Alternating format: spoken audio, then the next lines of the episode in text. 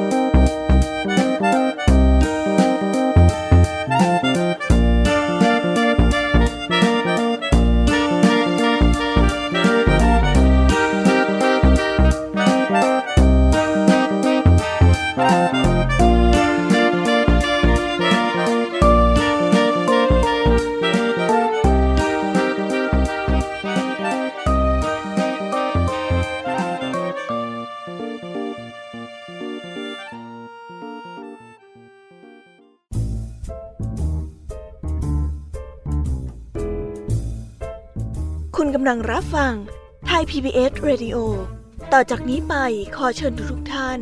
รับฟังรายการ นิทานแสนสนุกสุดหันษา ที่รังสรรค์มาเพื่อน้องๆ ในรายการ Kiss Hour ค่ะ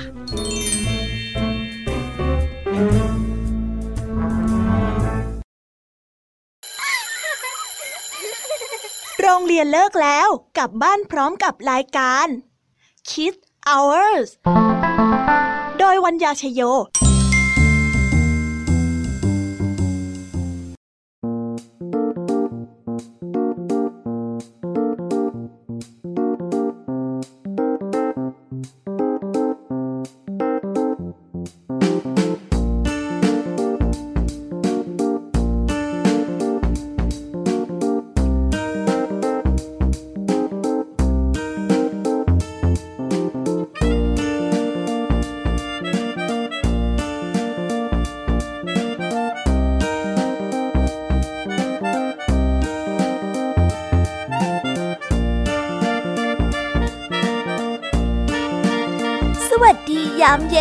นค่ะน้องๆที่น่ารักทุกๆคน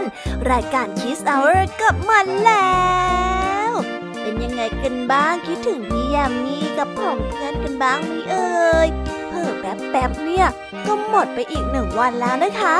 วันนี้เนี่ยไปเรียนเป็นยังไงกันบ้าง สนุกกันไหมคะน้องๆบางคนเนี่ยมาแอบกระซิบบอกกับพี่ยามีว่า ไม่สนุกเลย เพราะว่าเหนื่อย เพราะว่าไปวิ่งเล่นเยอะนั่นเองละค่ะ เอ๊ะ ยังไงนะ สรุปว่าดีหรือไม่ดีเนี่ย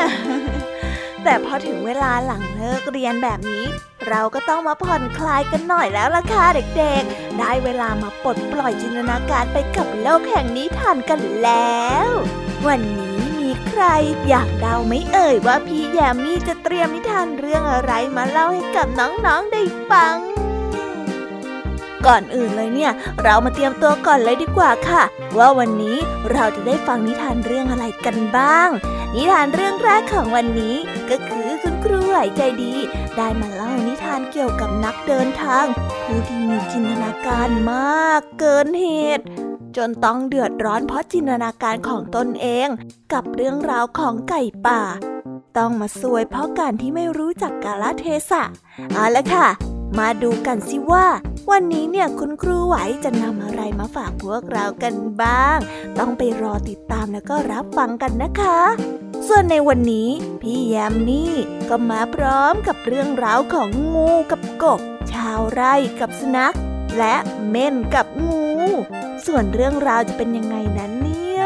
คงต้องรอให้น้องๆไปติดตามพร้อมๆกันนะคะวันนี้เจ้าจ้อยก็น่าสงสาร สงสารซะเหลือเกิน เพราะว่าสัตว์เลี้ยงที่รักเนี่ยกลับโดนทำร้ายซะอย่างนั้นนะคะ งานเนี้ยลุงทองดีจะช่วยเจ้าจ้อยยังไง ทั้งๆทที่สำนวนในวันนี้ก็คือ ถอดเขี้ยวถอดเล็บแท้ๆ เอ๊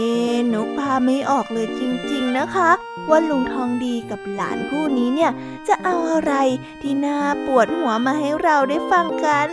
อย่างนี้เนี่ยต้องรอไปติดตามพร้อมๆกันเลยนะคะ ในช่วงนิทานสุภาษิตค่ะ ปิดท้ายด้วยนิทานเด็กดีจากทางบ้านที่เป็นเรื่องราวเกี่ยวกับคนที่ไม่รู้จักสำนึกในบุญคุณ ที่นอกจากไม่สำนึกแล้วเนี่ย ยังจะไปต่อว่าผู้ที่มีบุญคุณอีก ส่วนเรื่องราวจะเป็นอย่างไงนั้น เราไปรอฟังพร้อมๆกับช่วง นิทานพี่เด็กดีกันเลยนะคะ น้องๆคงจะตื่นเต้นกันแย่แล้วละสิ นอกจากตื่นเต้นเนี่ย ก็อยากที่จะฟังนิทานกันมาก ๆ แล้วใช่ไหมล่ะคะ เอาเป็นว่าถ้าน้อง ๆ พร้อมกันแล้ว เราไปตะลุยโลกนิทานพร้อม ๆ กันเลยค่ะ let's go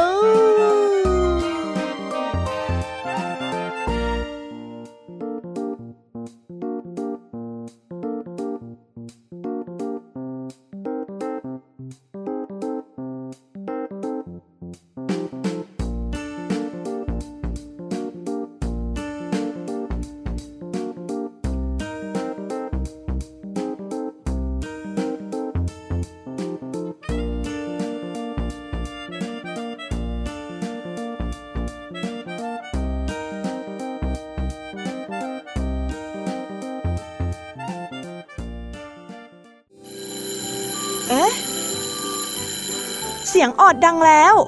อุ้ยต้องไปเข้าเรียนแล้วล่ะค่ะ ไม่รอช้า เรา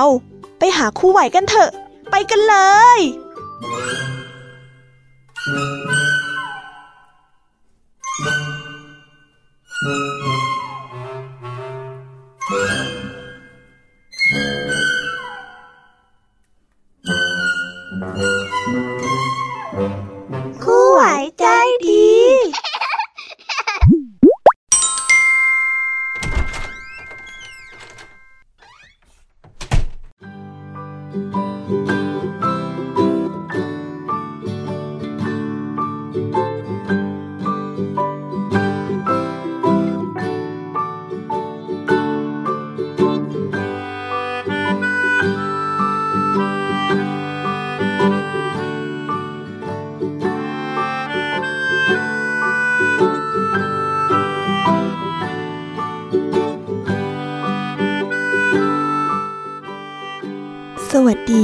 ด็กๆที่น่ารัก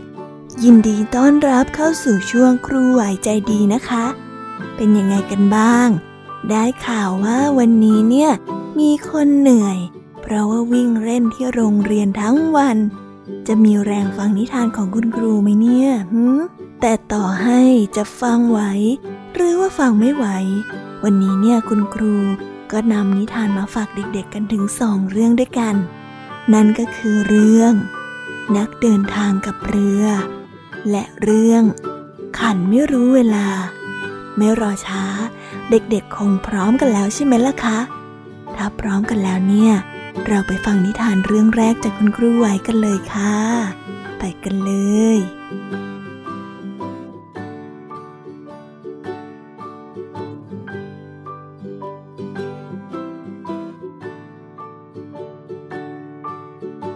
เรื่องแรกของคุณครูไหว คุณครูไหวขอเสนอนิทานเรื่อง นักเดินทางกับเรือ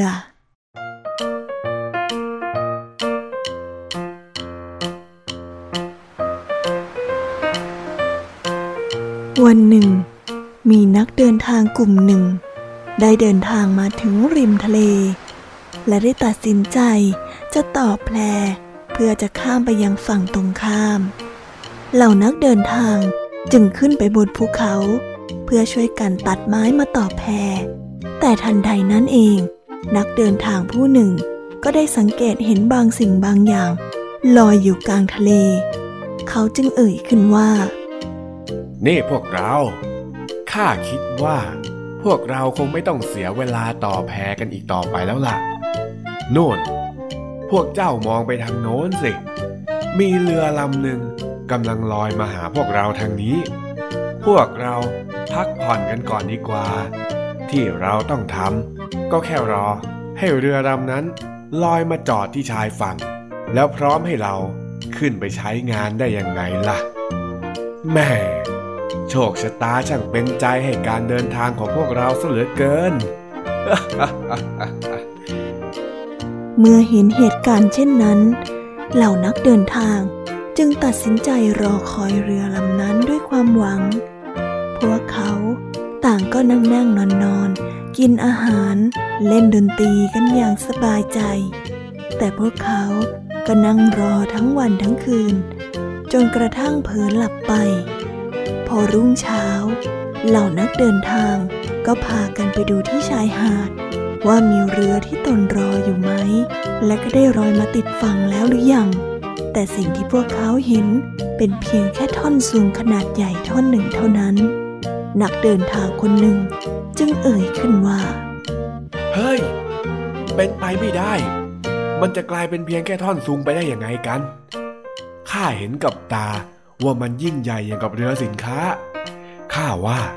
มันต้องมีอะไรผิดพลาดไปแน่ ๆ หรือว่าจะมีคนมาขโมยเรือที่ข้าเห็นไป แล้วทิ้งท่อนซุงนี้ไว้ เพื่อเยาะเย้ยพวกเรา ใช่ มันต้องใช่แน่ๆข้าว่ามันต้องใช่แน่ๆ ตอนนี้เพื่อนๆร่วมเดินทาง ต่างไม่พอใจ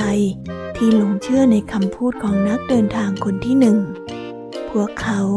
รู้สึกเสียเวลาเป็นอย่างมาก และนักเดินทางอีกคนก็ได้พูดขึ้นว่า เป็นยังไงล่ะ โชคชะตาของเจ้านะ่ะเพราะโชคชะตาของเจ้านี่แหละ ที่ทำให้พวกเราต้องเสียเวลากันแบบนี้ ถ้าหากว่าพวกเราลงมือลงแรงช่วยกันตั้งแต่แรกป่านนี้เราก็คงได้ออกทะเลกันไปถึงไหนต่อไหนแล้ว ทั้งหมดจึงต้องพยายามช่วยกันปีนเขา เพื่อที่จะไปตัดไม้ และหาวัสดุเพื่อมาต่อแพที่จะใช้ในการออกทะเลเหมือนที่ควรทำเมื่อวันก่อน นิทานเรื่องนี้ ก็ได้สอนให้เรารู้ว่า หากมุ่งหวังสิ่งใด ให้รีบลงมือทำอย่ามัวเสียเวลารอคอยกับสิ่งที่ยังไม่มาถึง เพราะจะทำให้เราเสียเวลาซะเปล่าๆจำไว้นะคะเด็กๆเรามาฟังเกร็ดความรู้เล็กๆ น้อยๆ จากคุณครูไหวกันก่อนเลยนะคะ เด็กๆรู้ไหมคะว่า จินตนาการของคนเราเนี่ย บางที ก็ทำให้ชื่นใจ และบางทีก็ทำให้เราผิดหวังได้พอๆกันเลยนะคะ อย่างนิทานเรื่องนักเดินทางกับเรือ นักเดินทางคนที่หนึ่งถูกเล่นงานจากจินตนาการล้วนๆ ก็เลยทำให้มาซวยในโลกแห่งความจริงยังไงล่ะคะ สาเหตุที่เป็นแบบนี้ก็เพราะคนเรามักจะมีความต้องการภายในจิตใจค่ะ พอเราต้องการ หรือรู้สึกอะไรมากๆแล้ว ก็จะเห็นเป็นสิ่งนั้นที่คลับคล้ายคับคากัน จินตนาการของเราก็จะถูกกระตุ้นให้ทำงาน เพื่อเติมเต็มความต้องการของเรานั่นเอง อย่างที่นักเดินทางคนที่หนึ่งเนื่องจากเขา ต้องต่อแพรและต้องการทำแพรเป็นเรื่องที่ยุ่งยาก เขาจึงขี้เกียจ และก็มองเห็นท่อนไม้กำลังลอยมา เขาจึงจินตนาการไปว่า นั่นเป็นเรือกำลังลอยมาหาพวกเขา แล้วเขาก็จะไม่ต้องทำแพนั้นอีกต่อไป หรือถ้าให้ยกตัวอย่างง่ายถ้าเด็กๆเห็นผ้าขนหนูผืนหนึ่งที่แขวนไว้ที่ผนังตอนกลางคืน เด็กๆต้องคิดว่านั่นเป็นผีแน่ๆ ใช่ไหมล่ะคะ นี่ล่ะค่ะ ทั้งหมดจึงมาจากจินตนาการของเราเองทั้งนั้น ยังไงซะ นอกจากจินตนาการแล้วเนี่ย เราก็ยังต้องใช้เหตุผล เพื่อเราจะไม่ต้องมาเดือดร้อนในภายหลังเหมือนกับนักเดินทางนะคะ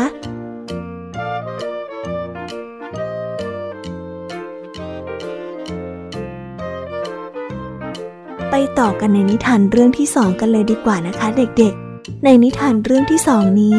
คุณครูขอเสนอนิทานเรื่อง ขันไม่รู้เวลา จะเป็นอย่างไรนั้น เราไปฟังกันเลยค่ะ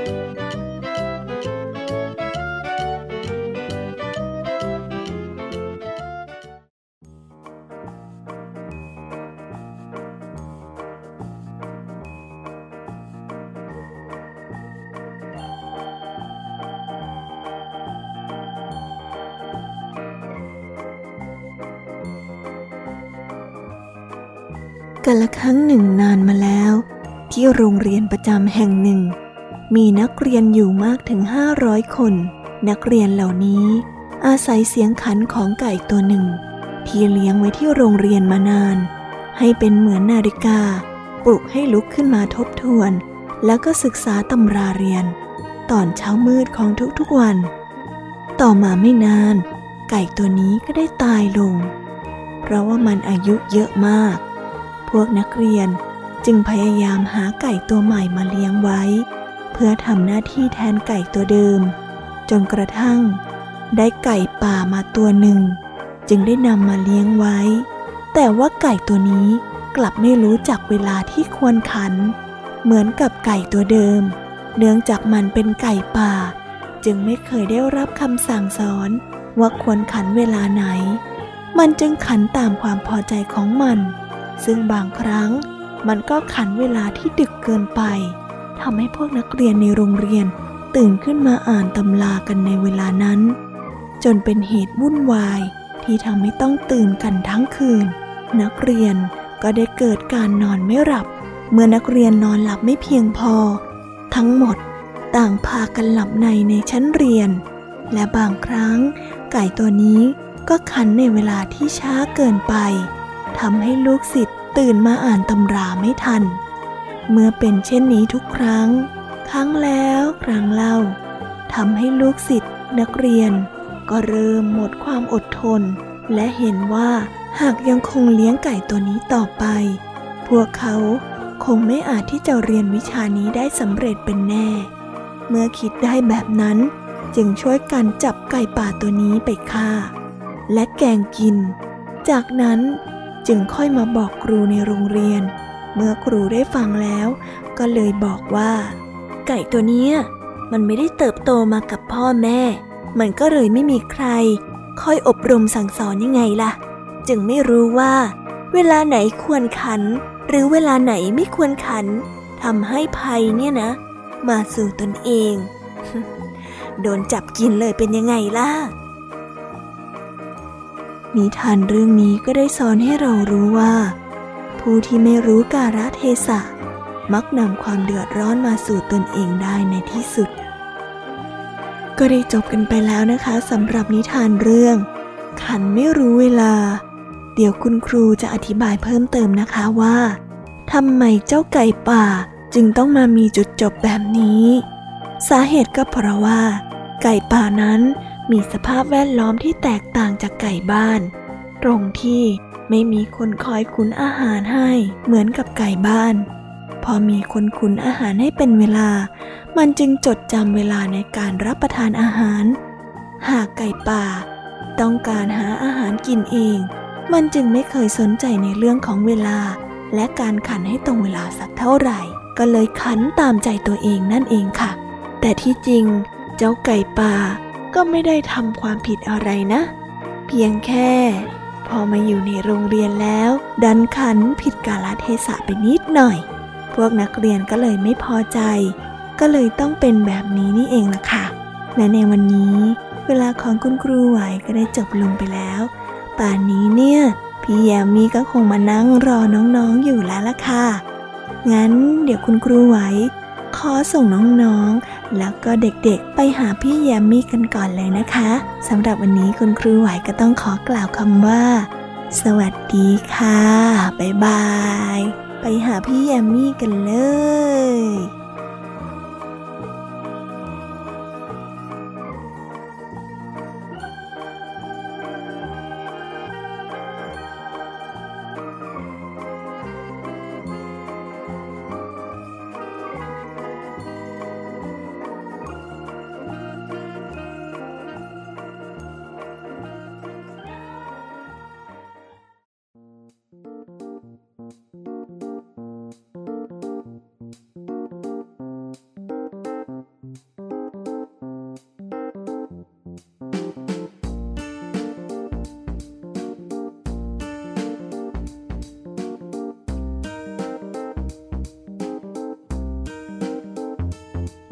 สดีค่ะน้องๆ เป็นยังไงกันบ้าง ฟังนิทานพร้อมความรู้จากคุณครูไหวไปซะเต็มอิ่มเลยละสิ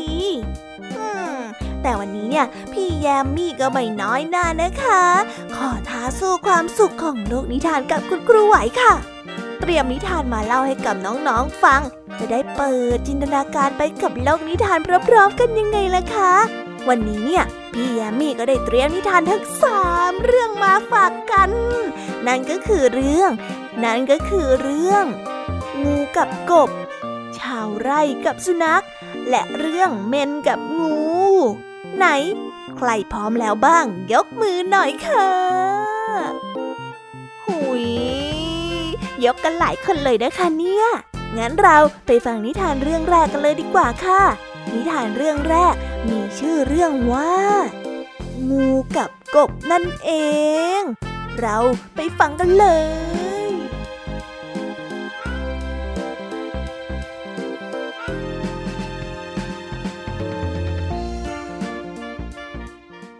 ในวันหนึ่ง มีงูตัวหนึ่ง นอนหลบอยู่ใกล้รากไม้ต้นไม้ใหญ่ จู่ๆมันก็เหลือบไปเห็นเจ้ากบตัวหนึ่ง กระโดดผ่านมา แต่ท่าทางกบตัวนั้นจะน่ากินสำหรับมันเหลือเกิน งูจึงเอ่ยทักทายเจ้ากบไปว่า สวัสดีจ้าเจ้ากบน้อย เมื่อกบได้ยินแบบนั้น กบก็จึงได้ทักทายตอบกับงูไป พร้อมกับกล่าวชมงูว่า สวัสดีเจ้างูฮ่าฮ่าผิวหนังเนี่ยนะ เหลืองเรากับทองคำเชียวนะ ผิวหนังของเจ้าละนะช่างสวยงามจริง ๆ เลยอะฉันน่ะนะ ไม่เคยเห็นใครผิวสวยเท่าเจ้าเลยนะเจ้างู หลังจากที่พูดจบ เจ้ากบก็ค่อยๆ กระโดดห่างออกไป เพราะรู้ว่าไม่ควรที่จะอยู่ใกล้กับงู เพราะโดยธรรมชาติแล้ว งูมักจะกินกบอยู่เสมอ แต่เมื่อเห็นแบบนั้นแล้ว ด้วยความเจ้าเล่ห์และก็หวังว่าจะกินเจ้ากบน้อยให้ได้ เจ้างูจึงตอบกลับไปว่า ตัวของเจ้าเองก็มีจุดสีเขียว เหมือนกับระดับด้วยเพชรมรกตแวววาว งดงามมากๆ เช่นกันนะเจ้ากบน้อย ดูสิ เห็นแล้วรู้สึกอยากจะสัมผัส มันต้องแวววาวเหมือนได้สัมผัสกับอัญมณีแน่ ๆ เลย เมื่อได้ยินเช่นนั้น เจ้ากบจากที่กำลังระวังตัวอยู่ ก็ได้หลงเพลิดเพลินไปกับคำชมของเจ้างู มันจึงรีบกระโดดเข้าไปใกล้กับเจ้างู ด้วยความภาคภูมิใจ ตอนนี้ก็ได้เข้าทางของเจ้างูแล้ว มันเลยพยายามชื่นชมล่อหลอกให้เจ้ากบด้วยคำพูดต่างๆ นานา ให้เข้ามาใกล้ตนอีก เข้ามาใกล้อีกแล้วก็ใกล้อีก เจ้าจะรู้ตัวไหมว่า เมื่อเจ้าอยู่บนใบบัว เจ้านั้นดูงามยิ่งกว่าดอกบัวดอกใดที่อยู่ในบึงซะอีก กบได้ฟังดังนั้นก็ยิ่งภูมิใจ พอหลงตัวเองเอามากๆ ก็ยิ่งกระโดดเข้าไปใกล้เจ้างูมากขึ้นมากขึ้น เพื่อหวังจะได้ฟังคำชมจากเจ้างูต่อ ถึงในตอนนี้ เจ้างูก็รู้แล้วว่า เจ้ากบตัวนี้คงต้องกลายเป็นอาหารของตนแน่ ๆ เจ้างูจึงได้ตอบกับเจ้ากบไปว่า อืม ข้าได้ยินมาว่า เจ้าสามารถมุดลงไปในรูที่เล็กที่สุดได้ด้วยเหรอ เจ้าอยากลองเข้าไปดูในท้องที่คดเคี้ยวของข้าไหมล่ะ อะ เดี๋ยวข้าจะอ้าปากเปิดทางให้เจ้าเข้าไปดูก็ได้อาแล้วงูก็ได้อ้าปากกว้าง เมื่อเจ้ากบเห็นแบบนั้นจึงกระโดดลงไปในปากของเจ้างูทันที เพราะหวังว่าจะอวดความสามารถของตน แต่ตอนนี้ก็ไม่ทันเสียแล้ว เจ้ากบที่ไม่รู้ทันเล่ห์เหลี่ยมของงู ได้หายเข้าไปในท้องของงูแล้ว เหลือแต่เจ้างู ที่หัวเราะแล้วก็ชอบใจ พร้อมกับพูดขึ้นว่า เจ้ากบน้อย เจ้าช่างมีจิตใจงดงามซะจริง ๆ ถึงกับขนาดไม้ข้ากินได้โดยที่ไม่ต้องออกแรงอะไรเลย นิทานเรื่องนี้ก็ได้สอนให้เรารู้ว่า จงระวังคำชื่นชมจากศัตรู เพราะคำพูดที่แสนหวานจะนำภัยมาสู่ตนเองได้นะคะ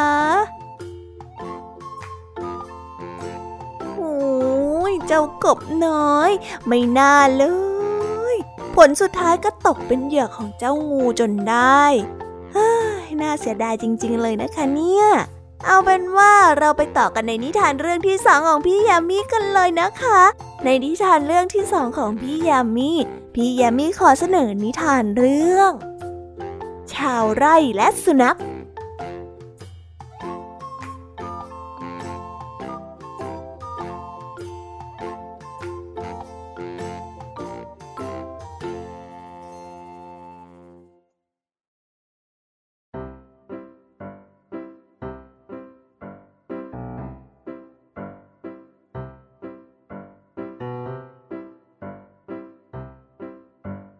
กันละครั้งหนึ่ง นานมาแล้ว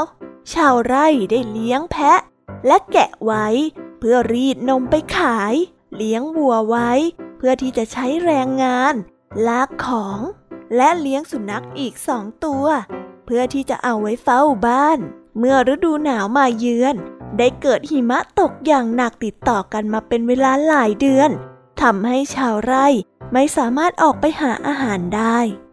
และจากนั้นไม่นาน อาหารและสเสบียงต่างๆ ที่เก็บสำรองไว้ก็หมดลง ชาวไร่จึงตัดสินใจฆ่าแกะเพื่อกินประทังชีวิต แล้ววันต่อมา เขาก็ฆ่าแพะ และอีกหลายวันต่อมา และอีกหลายวันต่อมา เขาก็ฆ่าวัว เมื่อสุนัขทั้งสองเห็นดังนั้น ก็เกิดความหวาดระแวง และก็ได้ปรึกษากันว่า เออ ทำไมเจ้านายถึงได้เอาเจ้าแกะ เจ้าแพะ แล้วก็เจ้าวัวมาทำเป็นอาหารนะ ทั้งทั้งที่เลี้ยงไว้เพื่อทำอย่างอื่นแท้ๆเฮ้ยขนาดแกะกับแพะที่เลี้ยงไว้รีดนม ยังถูกฆ่าเพื่อที่จะเป็นอาหารเลยอะไม่เว้นแม้แต่วัวที่ใช้แรงงานข้าว่ามื้อต่อไปก็คงเป็นพวกเราแน่ ๆ เลยอะบุยนั่นนะสิ เราจะทำอย่างไงกันดีล่ะเนี่ย ก็หนีนะเซ เจ้าจะอยู่รอเป็นอาหารหรือยังไงกันน่ะ รีบๆเข้า ชักช้ากว่านี้เราได้เป็นเนื้อย่างไปแน่ๆเลยอะ ไปเร็วๆไปเก็บของ เมื่อพูดจบ สุนัขทั้งสองตัวจึงตัดสินใจหนีออกจากไร่ไป พร้อมที่จะยอมเผชิญกับลมพายุแล้วก็หิมะอันเหน็บหนาว เพื่อหวังว่าจะรักษาชีวิตของตนไว้ ดีกว่าการนอนรอความตาย อย่างที่ไม่มีจุดหมาย นิทานเรื่องนี้ก็ได้สอนให้เรารู้ว่า เมื่อพบเห็นภัยร้ายที่เกิดขึ้นกับคนใกล้ตัว เราควรคิดจะหาวิธีเพื่อปกป้องตัวเองจากภัยเหล่านั้นด้วยเช่นกัน หากทำเป็นไม่สนใจ ก็อาจจะเกิดเรื่องไม่ดีขึ้นกับเราได้นะคะหืม เจ้าสุนัขทั้งสองตัวเนี่ย รู้ทันจริงๆเลยนะคะเนี่ยแหมเป็นใครใครก็กลัวใช่ไหมล่ะคะ เพราะว่าเพื่อนๆเนี่ยถูกจับไปเป็นอาหารกันหมดแล้ว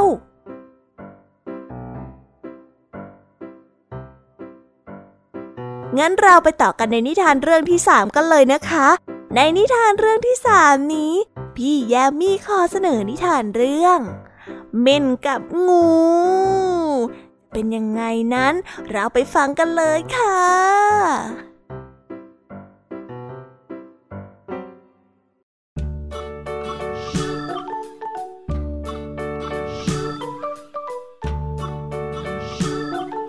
วันหนึ่ง เม่นเผอิญเดินผ่านมา แล้วเขาก็มีนิสัยเอาแต่ใจตัวเอง ชอบแย่งของของคนอื่น ผ่านมาเห็นงูนอนขดอยู่ที่ปากทางเข้าโพรงแห่งหนึ่ง มันจึงเอ่ยถามงูไปว่า โหโพรงนี้นะ ช่างดู น่าอยู่ซะจริง ๆ เลย เนี่ย เป็นโพรงของเจ้าเหรอเจ้างูข้านี่อยากมีพงแบบนี้มั่งจังเลยนะ เมื่อได้ยินแบบนั้น งูจึงตอบกลับไปว่าใช่แล้วล่ะโพรงของข้าเป็นที่ที่แสนพิเศษ และภายในนี้ก็มีพี่น้องข้าอาศัยกันอยู่อีกหลายตัว มันเย็นสบายในยามที่อากาศร้อน และก็อบอุ่นเมื่อฤดูหนาวมาเยือนโพรงนี้เป็นที่อยู่ที่ข้ารักมากๆเลยแหละเจ้าเบนเมื่อเมนได้ยินเช่นนั้น จึงขออนุญาตงูเข้าไปเยี่ยมชมภายในโพรงแห่งนี้ และงูก็ได้ตอบตกลง ในขณะที่เม่นกำลังเข้าไปสำรวจโพรงภายใน ก็เกิดความชอบใจอย่างหนึ่ง และอยากจะยึดโพรงนี้ไว้เป็นที่อยู่อาศัยของมัน มันจึงนอนลงไปซะดื้อแล้วไม่ยอมออกจากโพรง จนงูที่อาศัยอยู่ในโพรงแห่งนี้จึงพูดขึ้นว่า เออ เจ้าเม่นข้าว่าเจ้า เข้ามาในนี้ดานเกินไปแล้วนะ บางที เจ้าก็ควรที่จะออกจากโครของพวกเราไปได้แล้วล่ะ แต่เจ้าเม่นเกเร นึกในใจว่ามันได้บ้านหลังใหม่แล้ว พอได้ยินคำนั้นมันจึงโมโหมาก และได้ตอบกลับไปทันควันว่า ไม่ข้าไม่ออกหรอกนะข้าตัดสินใจแล้วว่าจะอยู่ในโพรงนี้เนี่ย พวกเจ้าจะอยู่ด้วยก็ได้นะข้าไม่ถือหรอกแต่ถ้าพวกเจ้าไม่พอใจก็ย้ายไปอยู่ที่อื่นสิ ข้าขอบใจโพรงแห่งนี้โพรงนี้เป็นบ้านของข้าแล้วทันทีที่เม่นพูดจบ มันก็ได้ม้วนตัวกลม พร้อมกับสะบัดขนอันแหลมคมขึ้นทำให้เหล่างูกลัว กลัวว่าจะถูกขนเม่นทิ่มแทงเข้าไปที่ตัว จึงจำใจต้องพากันเดินออกไปจากโพรงแห่งนี้ นิทานเรื่องนี้ก็ได้สอนให้เรารู้ว่า ผู้ที่ปล่อยให้ศัตรูเข้ามาอยู่ที่ภายใน หรือเขตปลอดภัยของตน ก็ย่อมจะพบเจอกับความเดือดร้อนอยู่เสมอนะคะจบไปแล้วนะคะสำหรับนิทานของพี่ยามีทั้งสามเรื่อง เป็นยังไงกันบ้างสนุกกันไหมเอ่ยว้าเผลอแป๊บเดียวเนี่ย เวลาของพี่ยามีก็หมดซะแล้วอะ พี่ยามียังอยากจะเล่านิทานให้กับน้องๆฟังอยู่เลยอะ แต่ว่าพี่ยามีก็ต้องขอส่งน้องๆ ให้กับลุงทองดีแล้วก็เจ้าจ้อยในช่วงต่อไปกันเลยดีกว่านะคะ ว่าวันนี้เนี่ยจะมีเรื่องอนลหมานอะไรเกิดขึ้นอีก ในช่วงนิทานสุภาษิตค่ะ ถ้าน้องๆพร้อมแล้วเนี่ย เราไปฟังนิทานสุภาษิตกันเลยค่ะ ไปกันเลย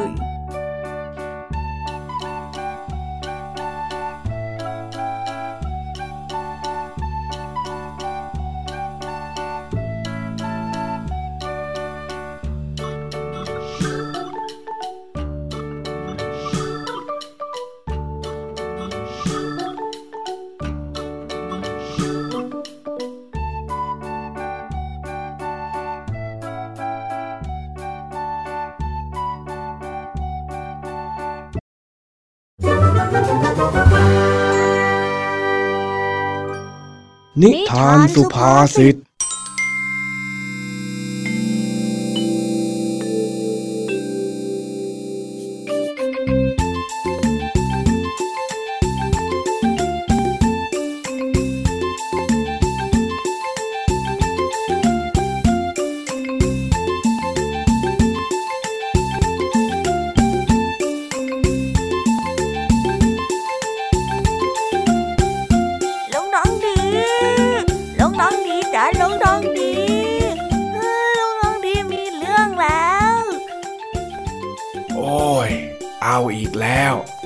จะต้องมีเรื่องให้มันได้ทุกวี่ทุกวันสินะเจ้าจ้อย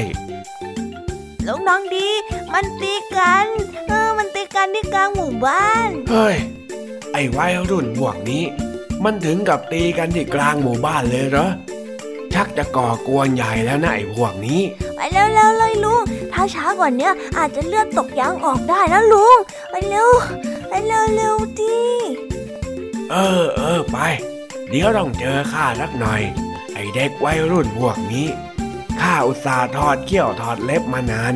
เดี๋ยววันนี้แหละ จะได้สั่งสอนไอ้พวกวัยรุ่นเลือดร้อน ที่มาสร้างความวุ่นวายที่นี่สักหน่อย เอา้ารอช้าทำไมล่ะ รีบพาข้าไปสิเจ้าจ้อย ได้เลยจ้ะลุงตามจ้อยมาทางนี้เลย ไป ต้องเจอข้าสักหน่อยแล้ว หลังจากนั้นลุงทองดีก็ได้วิ่งตามเจ้าจ้อย ไปยังจุดเกิดเหตุ และเมื่อไปถึง ลุงทองดีถึงกับงง เพราะว่า อ้าว ไหนล่ะเจ้าจ้อย ไหนล่ะที่เองบอกว่าตีกันน่ะ เดี๋ยวข้าจะจัดการสั่งสอนมันเอง เห็นอย่างนี้ ตอนข้าหนุ่มๆข้าก็เป็นนักเลงเก่าเหมือนกันนะโว้ยไหนล่ะ มันอยู่ไหนอะเจ้าจ้อย นั่นไงอาจารย์ลุงทองดีน่ะน่ะน่ะน่ะอยู่ไหนของเองล่ะน่ะมันวิ่งไปกันหมดละมั้ง อืม สงสัยคงจะกลัวฆ่ากันละสิ เจ้าวัยรุ่นพวกนี้ ดีแล้วจะได้ไม่ต้องเหนื่อยนั่นไงลุง มันตีกันอยู่น่ะ ไอ้ไก่ตัวนั้นอะ มันกำลังจะตีไก่จ้อย จ้อยสงสารมันน่ะเฮ้ยไอ้จ้อย เอาอีกแล้วทำข้าหน้าแตกอีกแล้ว มาให้ข้าเคกหัวซะดีๆนะเดี๋ยวก่อนเดี๋ยวก่อนจ้อยยอมให้ลุงเคกหัวก็ได้อะแต่ลุงช่วยไก่จ้อยก่อน โดนจิกจนเลือดไหลหมดแล้วอะลุงดูดิ เออ เดี๋ยวข้าจะมาคิดบัญชีเองเฮ้ยเฮ้ย เลิกจิกกันได้แล้ว นี่นะโอ้เอาจับได้แล้วโธ่ดูสิเนี่ย ห้าวไม่เข้าเรื่อง โดนจิกซะยับเลย เอาเอาไก่เองไปเจ้าจ้อย จ้อยสงสารมันยังเลยลุง จ้อยเลี้ยงมันมาลุงทองดีดูนี่จ้อยยังไม่เคยตีมันเลยนะโธ่เลือดออกหมดเลยอะไม่เป็นไรนะไม่เป็นไรนะ เออ ใจเย็นๆ ตอนนี้มันปลอดภัยแล้ว เดี๋ยวให้พักสักสองสามวันก็คงจะหายเฮ้ยจ้อยอยากจะไปเอาคืนไอ้เจ้าของไก่ ที่มันปล่อยให้ไก่มันออกมาตีไก่จ้อย จ้อยได้ยินลุงทองดีบอกว่า มีเขี้ยวมีเล็บ แถมยังเป็นนักแรงเก่าด้วย ลุงทองดีช่วยจัดการให้หน่อยได้ไหมอะลุงนะลุงนะที่ข้าบอกว่าถอดเขี้ยวถอดเล็บเนาะเหรอโธ่เจ้าจ้อย อันนั้นมันหมายความว่า การวางมือจากอำนาจแล้วก็ไม่คิดที่จะกลับไปทำเรื่องที่ไม่ดีอีกแล้ว ส่วนที่ข้าบอกว่าข้าเป็นนักเลงเก่า นั่นมันก็ผ่านมาตั้งหลายสิบปีแล้ว ข้าคงไม่ไปหาเรื่องใคร เพราะแค่ไก่เองโดนจิกหรอกนะลุงน้องดีไม่เข้าข้างจ้อยแล้วงั้นจ้อยไปจัดการเองก็ได้ เดี๋ยวเจ้าจ้อย ก่อนจะใจร้อน เอ็งดูดีหน้าไก่เองสิ เอ็งอยากจะเลือดตกยางออกแบบนั้นหรือยังไง ก็ ไม่อะจ้ะ แต่จ้อยแค้นนี่นะ ก็ไก่มันมาทำไก่จ้อยอะโธ่มันเป็นธรรมชาติของไก่นะเจ้าจ้อย มันจะจิกจะตีก็เป็นเพราะนิสัยของไก่ ไก่มันเจ็บตัวพักแค่ไม่กี่วันก็หาย แต่คนเราเนี่ยถ้าทะเลาะกันจนถึงขั้นเจ็บตัว อาจจะไม่ถูกกันไปตลอดชีวิตเลยก็ได้นะ คนเราเนี่ย ถ้าไม่จำเป็น ก็ไม่ต้องไปทะเลาะเบาแวงกับใครเขาหรอกคำว่าถอดเขี้ยวถอดเล็บที่ข้าบอก ก็ใช้ได้กับทุกสถานการณ์นั่นแหละ เราต้องใจเย็นไว้บ้าง คิดว่าตัวเองไม่มีเขี้ยวมีเล็บบ้าง จะได้ไม่อยากไปทะเลาะเบาแวงกับใครเขาตอนที่ลุงหนุ่มๆมันนะ ลุงผ่านมาแล้ว มันไม่ดีเลยชีวิตที่มีแต่การทะเลาะเบาแวงนะ่ะ สู้สร้างมิตรภาพ สร้างสหายซะยังจะดีกว่า มีเพื่อนเยอะ ไปไหนก็อุ่นใจ มีเรื่องเดือดร้อนเดี๋ยวก็มีเพื่อนช่วย ถ้าหากว่าเหงา ก็ยังมีเพื่อนให้คุย แต่ถ้าไม่มีเพื่อนเนี่ย ชีวิตมันจะเศร้าส้อยเอาได้ หลังจากที่ลุงรู้แบบนี้แล้ว ลุงถึงถอดเขี้ยวถอดเล็บ แล้วก็เลิกเป็นนักเลงยังไงล่ะเจ้าจ้อย ก็จริงของลุงนะจ๊ะ งั้น เรากลับบ้านกันดีกว่านะจ๊ะลุง เอาไก่ไปรักษาสักสองสามวันมันก็คงหายเนาะเจ้าไก่เนาะอนนี้จ้อยสบายใจแล้วล่ะ ขอบคุณลุงทองดีมากๆเลยนะจ๊ะที่เล่านิทานให้จ้อยเด็กฟังอะ เดี๋ยวเดี๋ยวข้าไปเล่านิทานให้เองฟังตอนไหนฮะ ยังไม่ทันจะได้เล่าอะไรเลยนะเนี่ย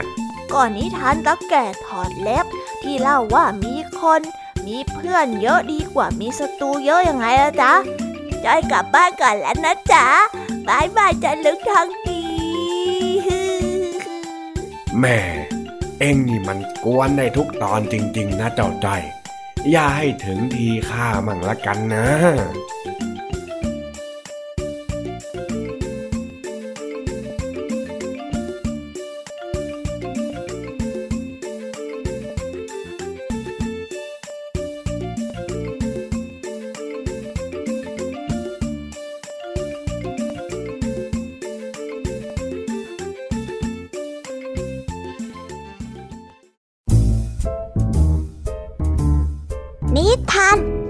ด็กดี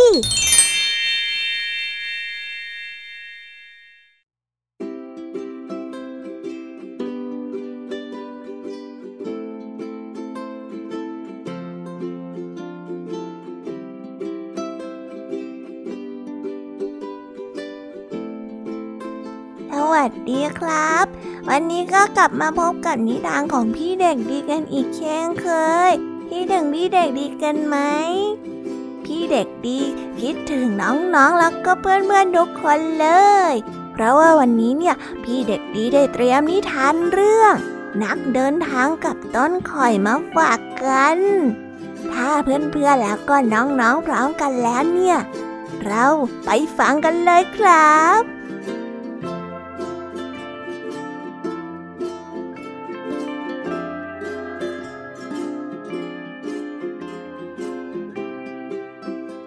วันหนึ่งของฤดูร้อน ที่นักเดินทางกลุ่มหนึ่ง ซึ่งกำลังเดินทางอยู่ท่ามกลางแสงแดดร้อนระอุพวกเขาทั้งเหนื่อยแล้วก็อ่อนแรง และก็บังเอิญ พวกเขามองไปเห็นต้นข่อยต้นหนึ่งที่ขึ้นอยู่ริมทาง จึงพากันรีบเดินเข้าไปหลบร้อนใต้ร่มเงาของต้นข่อยนั้น แต่เมื่อได้พักไปสักครู่ ก็เริ่มสนทนากันถึงต้นข่อยที่พวกเขานั่งกันอยู่ใต้ต้นว่า ฉันว่า ต้นคอยต้นนี้ ไม่ค่อยจะมีใบ ไม่มีร่มเงาอะไรให้พวกเราเลยนะ อีกคนนึงตอบรับว่าใช่ใช่ใช่จริงด้วย ต้นข่อยริมทางแบบเนี้ยนะ เอาไปใช้ประโยชน์นักเดินทาง จึงได้ออกมา ทั้งทั้งๆที่ก็อากาศร้อนระอุ ฉันว่าต้นไม้ไร้ค่าไร้ราคาแบบนี้ มีแต่จะทำให้รกริมข้างทางซะเปล่าๆนั่นแหละ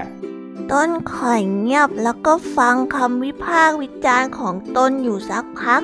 จึงได้กล่าวกับนักเดินทางทั้งหลายว่า ในขณะที่ข้าให้ที่พักพิงและร่มเงาแก่ผู้คนที่สัญจรไปมา ซึ่งรวมทั้งพวกเจ้าทั้งหลายด้วยนี้ แต่พวกเจ้ากลับไม่เห็นคุณค่าของข้าคิดแต่มองหาข้อเสีย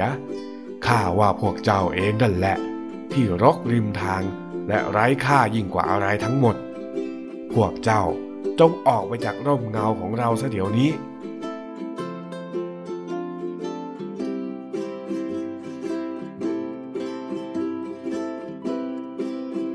นิทานเรื่องนี้ก็ได้สอนให้เรารู้ว่า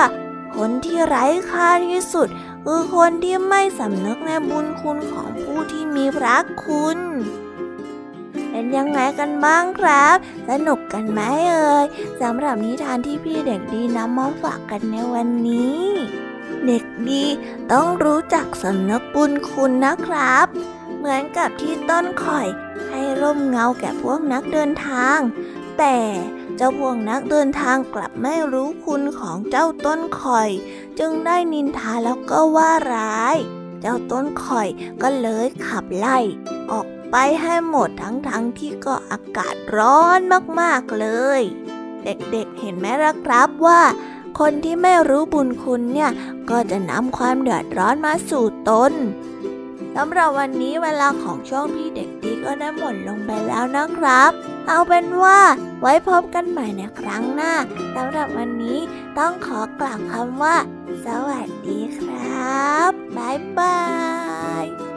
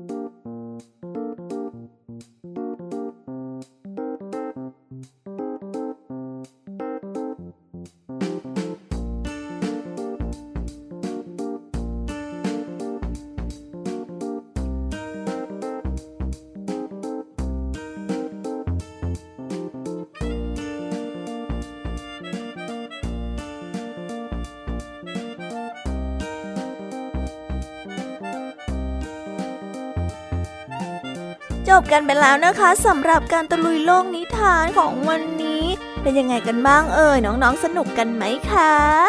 วันนี้คุณครูไหวได้มาพร้อมกับนิทานเรื่อง นักเดินทางกับเรือ ที่สอนให้เรารู้ว่า เราไม่ควรที่จะเชื่อจินตนาการจนเกินไปนะคะ บางเรื่องก็ต้องใช้เหตุผลในการตัดสินใจก่อนที่จะเชื่อ ไม่อย่างนั้นเนี่ย เดี๋ยวจะเป็นเหมือนเหล่านักเดินทางเอาได้นะ และต่อด้วยนิทานเรื่อง ขันไม่รู้เวลา ที่เจ้าไก่ป่าต้องมาโดนเจือน เพราะว่าขันไม่รู้เวล่ำเวลานั่นเองล่ะค่ะ ก็แง่แล้วสิคะ เป็นพี่แยมมี่ พี่แยมมี่ก็หงุดหงิดเหมือนกันนะคะ เนี่ย ที่ถูกไก่ป่า ขันปลุกตลอดทั้งวันแล้วก็ทั้งคืน เด็กๆจำไว้เลยนะคะว่า ความเคยชินของเราจะเอาไปใช้ในทุกสถานที่ไม่ได้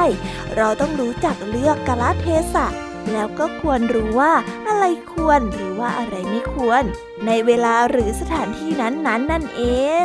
ส่วนพี่แยมมี่ก็มากับนิทานทั้งสามเรื่องนั่นก็คือเรื่อง งูกับกบ เรื่องราวของเจ้ากบหลงตัวเอง กับเจ้างูจเล่ที่ดูเหมือนว่าเป็นเรื่องราวที่เข้าขากันได้ดีเลยทีเดียว เจ้ากบก็ถูกชมซะสมใจ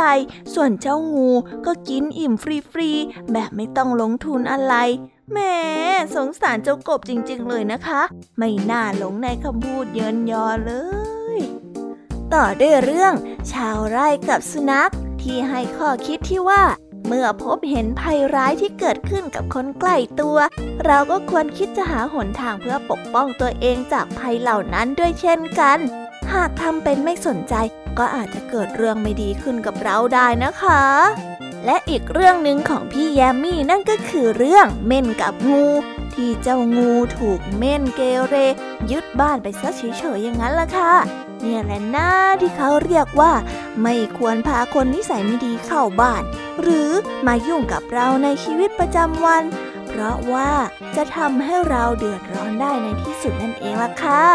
ส่วนนิทานสุภาษิตในวันนี้ ก็น่าสงสารไก่ของเจ้าจ้อยจริง ๆ เลยนะคะ ที่โดนจิกซะเป็นแผลเยอะขนาดนั้นเนี่ยพานให้เจ้าจ้อยนี่ต้องเดือดร้อน ถึงกับจะไปเอาเรื่องเจ้าของไก่อีกตัว ที่มาตีไก่ของตัวเอง แต่ดีนะคะ ที่ลุงทองดีได้ห้ามไว้ซะก่อนเนี่ย แถมยังเล่าประสบการณ์สมัยหนุ่มๆให้ฟังซะด้วย ที่ลุงทองดีเคยเป็นนักเลงให้เจ้าจ้อยได้ฟัง ว่าการมีศัตรูเยอะนั้นไม่ดีเท่ามีเพื่อนเยอะ การทะเลาะเบาะแว้งก็ย่อมไม่ดีทั้งสิ้นค่ะ ลุงทองดีจึงได้ถอดเขี้ยวแล้วก็ถอดเล็บ ตามสำนวนไทยที่แปลว่า เลิกใช้กำลัง หรืออำนาจที่จะทำร้ายผู้อื่นได้ ปิดท้ายด้วยนิทานเด็กดี ที่สอนให้รู้ว่า คนที่ไม่รู้จักบุญคุณ ก็ย่อมไม่ได้รับการช่วยเหลืออีกต่อไป ก็แหมดูสิคะ เจ้าชายหนุ่มทั้งสามไปอาศัยร่มเงาของเขาแล้วยังจะไปนินทาเขาอีก แม่มันน่าจริง ๆ เลยนะคะเนี่ย มันน่าเรียกลุงทองดีมาจัดการจริง ๆ เลย แล้ววันนี้เวลาของรายการ Kiss Hour ก็ได้หมดลงไปแล้วนะคะ เอาไว้เราไว้เจอกันใหม่ในโอกาสหน้านะเด็กๆสำหรับวันนี้พี่แยมมี่แล้วก็ผองเพื่อนต้องขอลากันไปก่อนแล้วนะคะ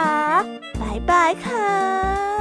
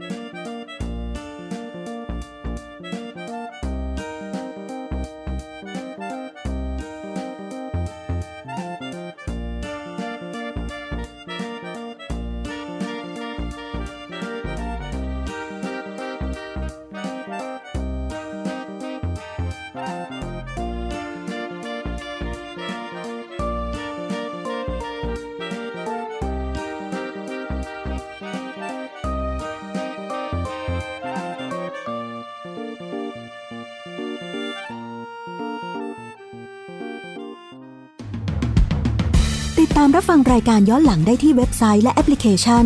ไทย PBS Radio ไทย PBS Radio วิทยุข่าวสารสาระ เพื่อสาธารณะและสังคม